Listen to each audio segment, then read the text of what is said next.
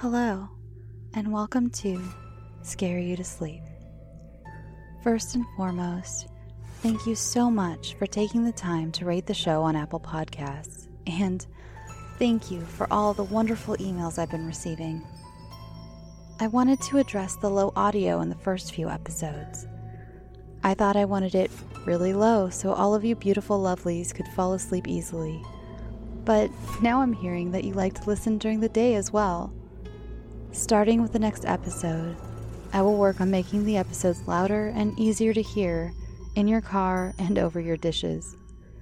I'm a one woman show here in the Scare Den and all self taught. I've been overwhelmed by the love and support the podcast has been getting, and I'm really happy you've all been so constructive and helpful with your criticism. And thank you so much to the LP community for being my biggest cheerleaders. Now, on to the show. This will be the first week that I will be reading one of your stories.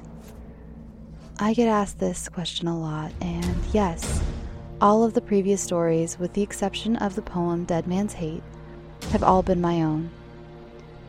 I've exhausted my own little catalog for the moment, but that just means I get to share with you some other great horror authors who have sent in their work.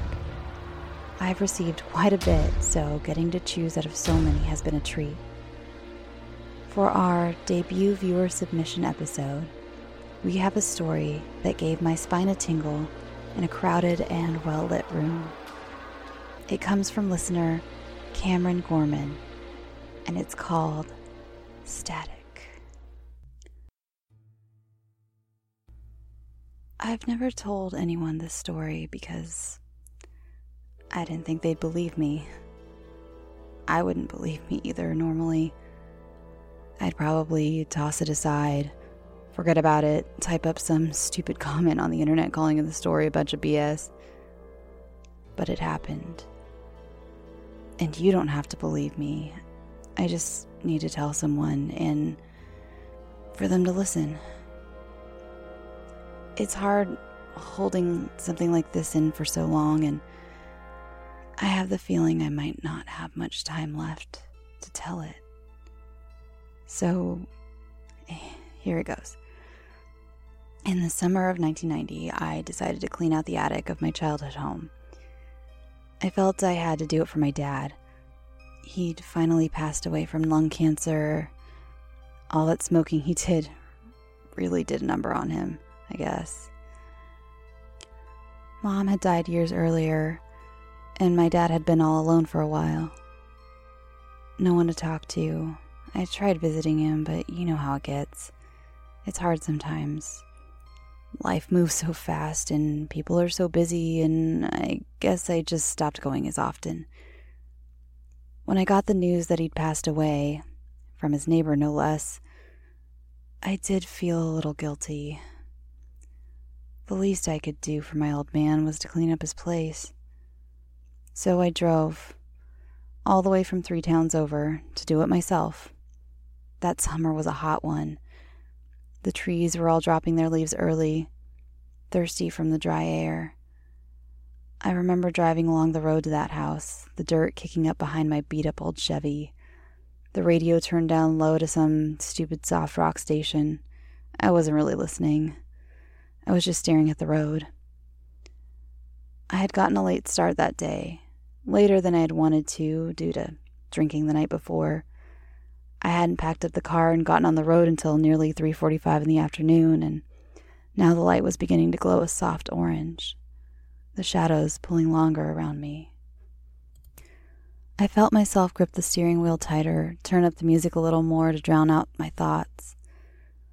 I couldn't explain why exactly, but there was a slight feeling of dread at the back of my throat. As if I was driving into something I didn't want to. I felt the darkness behind me and drove a little faster, laughing at myself. What did I have to be scared of? I knew this place like the back of my hand, as well as the woods whipping past either side of the car's windows in the evening light. There was nothing to be afraid of, but I couldn't quite convince myself of that. Not really. As I drove further and further away from my home, and closer and closer to my dad's, it got harder to ignore the buzzing at the base of my skull. Like the kind of feeling you get as a little kid about to walk into a haunted house on the boardwalk. Something inside you whispering, Don't do it. There's something bad in there. I knew it wasn't the house itself, it was the memory of my dad. He'd always been so. so distant during my childhood. He'd hole himself up in his room almost as soon as I'd get back from school, preferring to watch the big game on the weekends over going out with me or my mom. She'd always shook her head when I asked her about it, simply said something to the effect of, You know your dad, he's quiet. Never felt like that to me, felt more like he was hiding from me. By the time I pulled up to the house, as I had suspected, the afternoon was in full swing. Neighbors' cars were pulling into driveways back from the day's work and commute, and I was left to stand in my old backyard, staring up at the house I used to come home to every day after school. I forced myself to pull a long smile looking at it. After all, I did know this place, I told myself. And still, there was that slight buzzing. I got out of the car, switched off the radio, and stretched. Long drive, I thought. It would have been nice to be able to rest, but I wanted to just get this project on the road already. The last thing I wanted was to have to spend the night here. It just didn't feel right. Glancing back at the woods that bordered the house, I noted the length of the shadows and the tilt of the sun, just beginning to dip a little bit in the sky. Since it was summer, I knew I'd have at least a few hours to move stuff out to the curb or into my car to take with me before it dipped below the horizon and into the night. But I had to get moving. I locked my car, slipped my keys into my pocket, and ambled up toward the back of the house. I unlocked the door as I pulled a note stuck to the chip paint off, scanning it quickly. It was from the guy managing my dad's estate as I had suspected, with a few notes that I didn't really read as I swung the door open and stepped into the musty air of the back hall. It was all typical stuff, telling me where to find things, things I should know about, locking the place up when I left, and a few more notes about the house and timelines. I tossed it on the kitchen counter, walking into the house and breathing in the familiar air. It was strange to be back, Glancing around the kitchen, I could see visions of a younger me sitting at the counter, eating cereal at the table, grumbling over math homework while my dad tried to help me. Every inch of this house held a memory. I ran my hand along the counter, glancing around at the dust covering most of the furniture. Dad must not have been able to clean as well in the later years, I thought.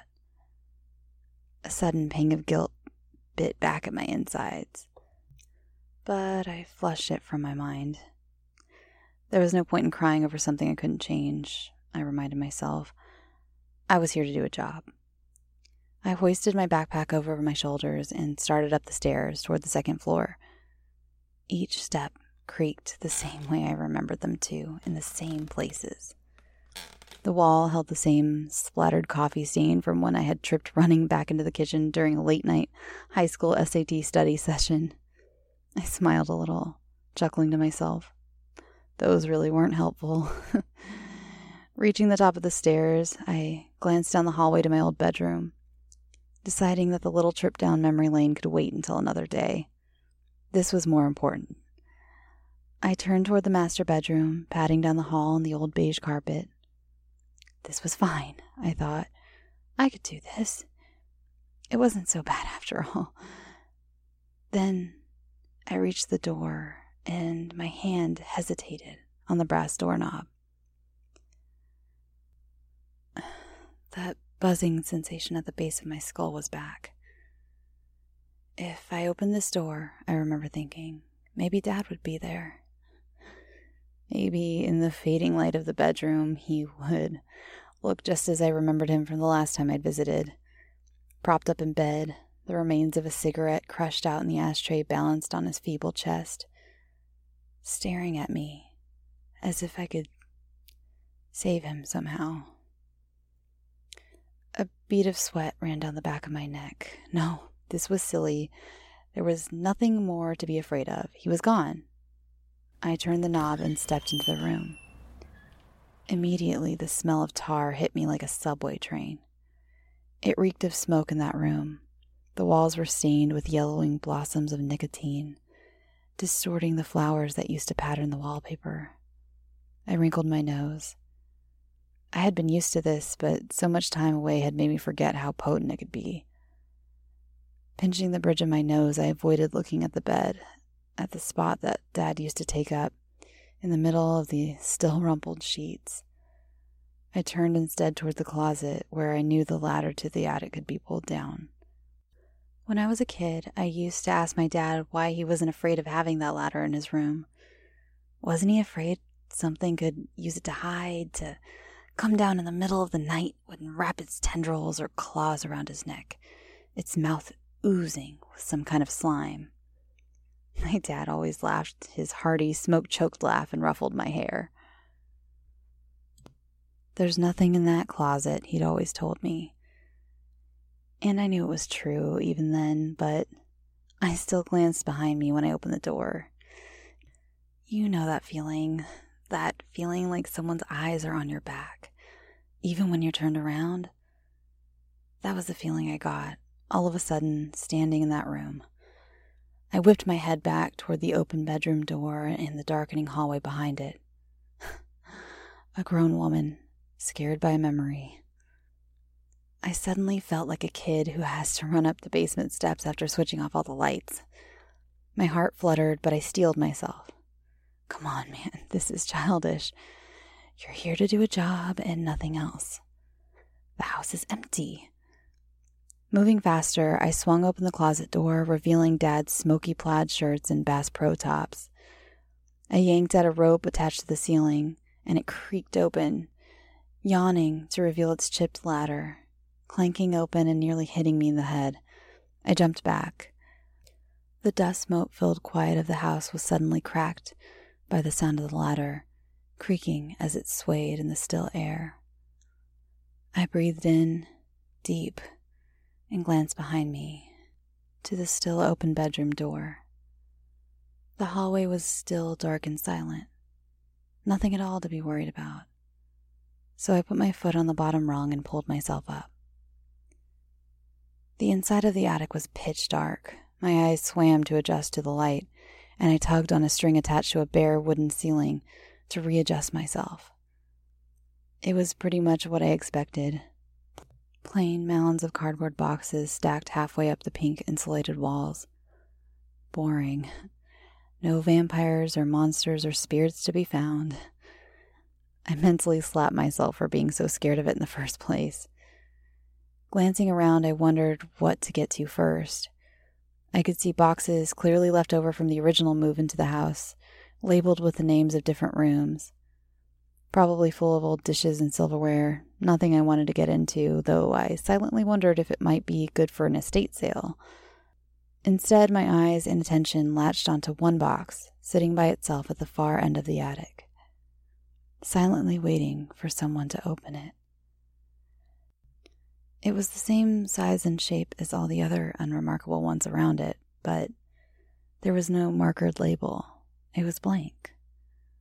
I slowly walked over, minding the whines of the floorboards as I did so, and bent down to check it out. Under the harsh light of the bare bulb above us, the coat of dust covering it seemed extra thick. I doubted anyone had been up here in years, not even Dad. It had become so hard for him to get around in the last few years of his life anyway. I cracked open the thing, peeling away the yellowed packing tape and pulling out the mouse bitten tissue paper. I don't know what I was expecting, but it wasn't what I got. An old CB radio sitting in a box.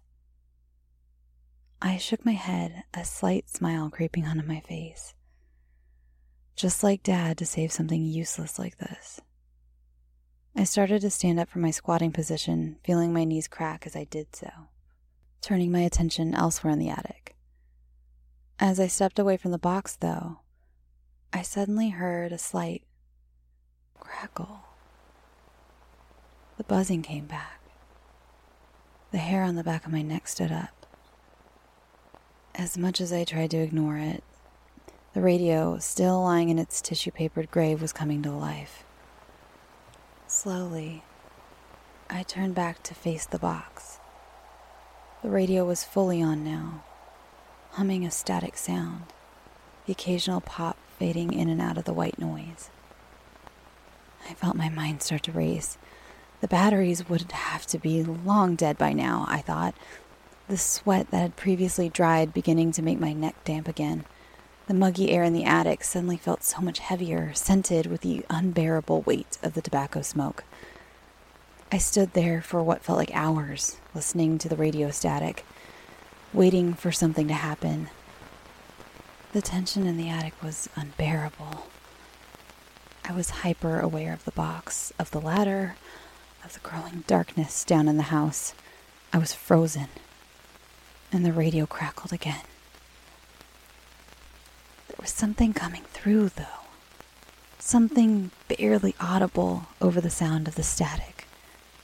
Something that I wasn't even sure if I was hearing. It was so quiet, so soft, so much like the sound of the radio itself. But I know I heard it. I know it. It was a voice. Something small and quiet sounding. Something that barely crackled forth. It was saying something I could barely make out. I couldn't move. Where did he put us? Oh God, oh God. That voice. Like a human voice, but filtered through years of not talking. Like something waking up from a 10 year sleep, trying out its speech again. It kept whispering, kept whispering, and I was rooted to the spot, unable to move. The voice was growing louder. Down the ladder, I could see that the house was dark. I made a lunge toward the radio, ripped it from the box, and ripped the batteries from the damn thing. Silence. Blessed silence. And then, down in the house, I heard the familiar creak of the staircase. The familiar sound of someone coming up the stairs. At first, it was slow, like they were resting on each step.